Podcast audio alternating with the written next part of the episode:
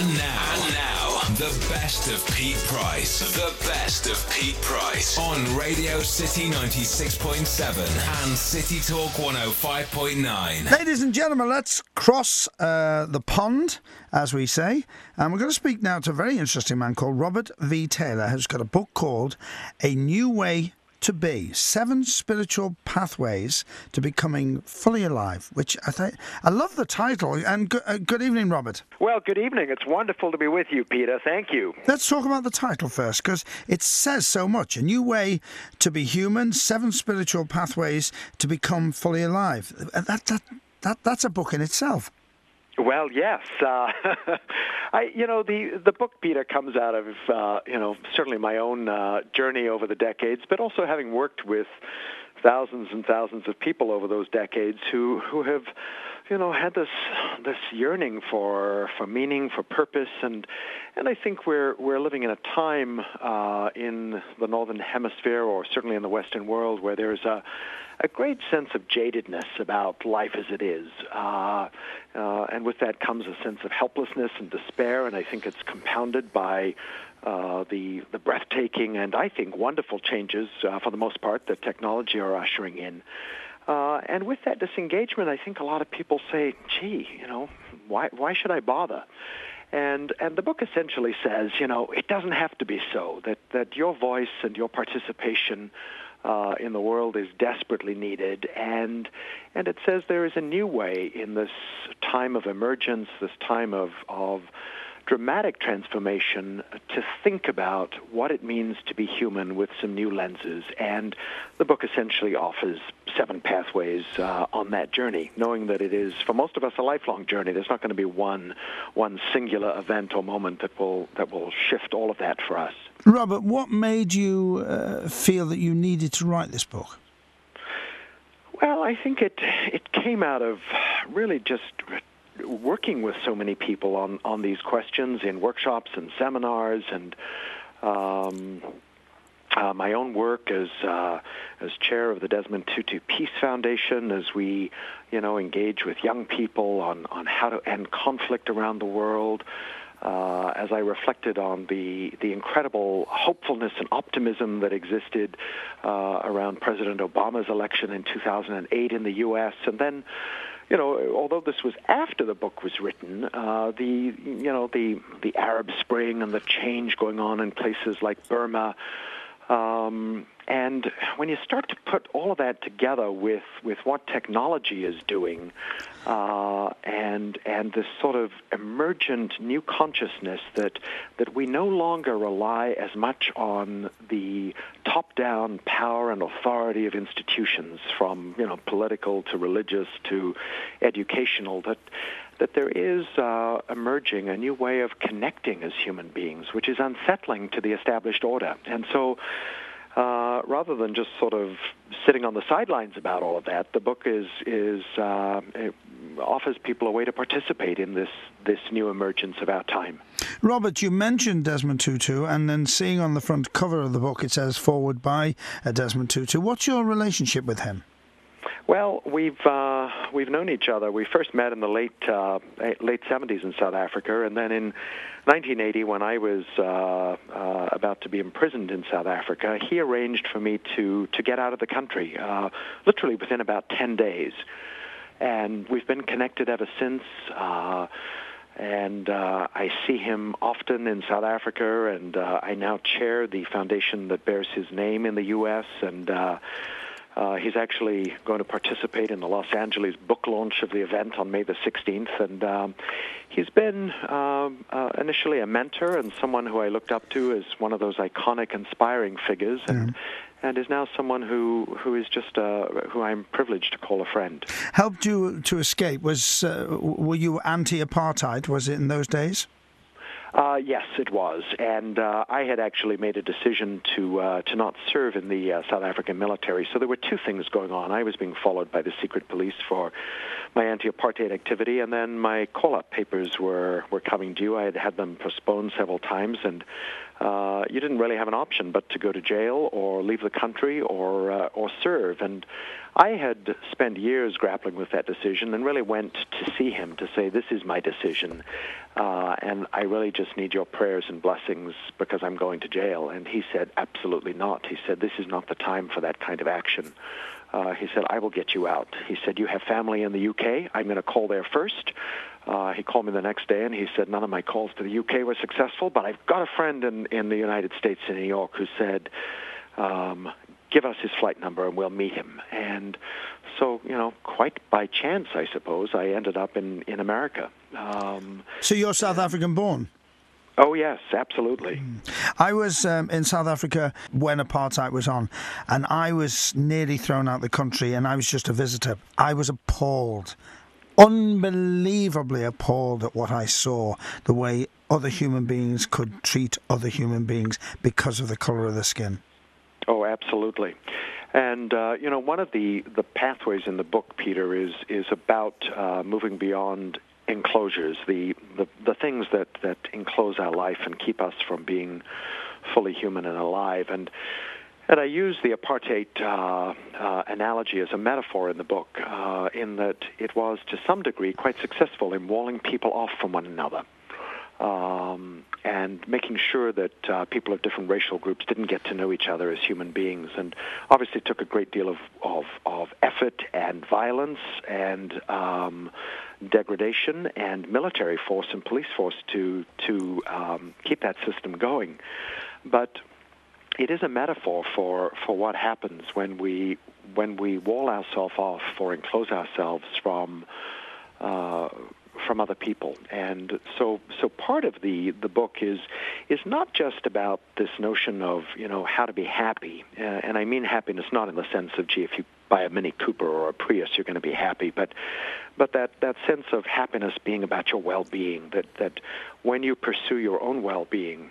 Um, uh, you are naturally drawn to pursuing the well-being of others and being reminded that, that you are a participant in changing the world and that there is this, this wonderful sense of connection that emerges, that, that you're part of, of something much larger than, than just yourself or your own community or your own country, but part of a, a global human family. So, so the book is in many ways um, an invitation to, to be deeply engaged in, in changing and polishing the world as much as yourself.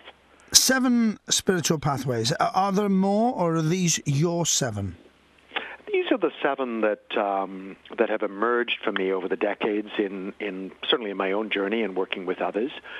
Um, and uh, they're they're positioned in the book in such a way that um, that uh, people can dip into them at at any time and uh, revisit them. And there are um, exercises for reflection and for discussion at the end of each chapter that I'm starting to learn. Uh, book groups and others are looking to use, and so so that's very exciting. I found, uh, I think it was page 64. Are you good enough? I thought that was interesting because it's questioning yourself, isn't it? Oh, absolutely. And um, I think many of us live sort of um, uh, within the shroud of, of believing that we're not good enough um, or that we're we're not loved unconditionally for who we are, and um, and I think that when that happens, um, we live with a very dim view of, of our potential and our magnificence, and why our voice and our imagination um, uh, are so important uh, to be engaged with. Uh, so yeah, it, it's it's a very important piece of the book. I'm talking to uh, Robert V. Taylor. Uh, the book's called A New Way to Be a Human. I- have got to ask, are you deeply religious? That's a fascinating question, Peter. I, I am religious to the degree that uh, I am a priest in the Anglican uh, Communion, um, but I would describe myself as, um, firstly, as a spiritual person. Um, and uh, I, I think that certainly we're seeing in, in much of the world today um, increasing numbers of people describing themselves as spiritual uh, out of a sense of, of perhaps frustration and disillusionment about the, the institutional controls of religion. Um, uh, and uh, and and also the institutional uh, battles and politics that, that seem to suck uh, so much life out of people, and that are ultimately about a, a life draining energy rather than a life giving energy. I sadly have lost my religion. I was a head boy for years in um, Church of England, sat there um, every Sunday and every wedding and every funeral, and question and question and question. And then when my mother passed away, uh, I took it incredibly badly, and I've lost my religion. And I envy people. I'm a 66 year old man, so I've started questioning on a regular basis now. And I find as I get older, I question. Would I find the answers in this book? Oh, I believe you would. Yes, yes, absolutely. Uh, and I believe that uh, you will find in the book um, uh, some some real encouragement that, that spiritual wisdom uh, is revealed in the arc of your own story and your own life.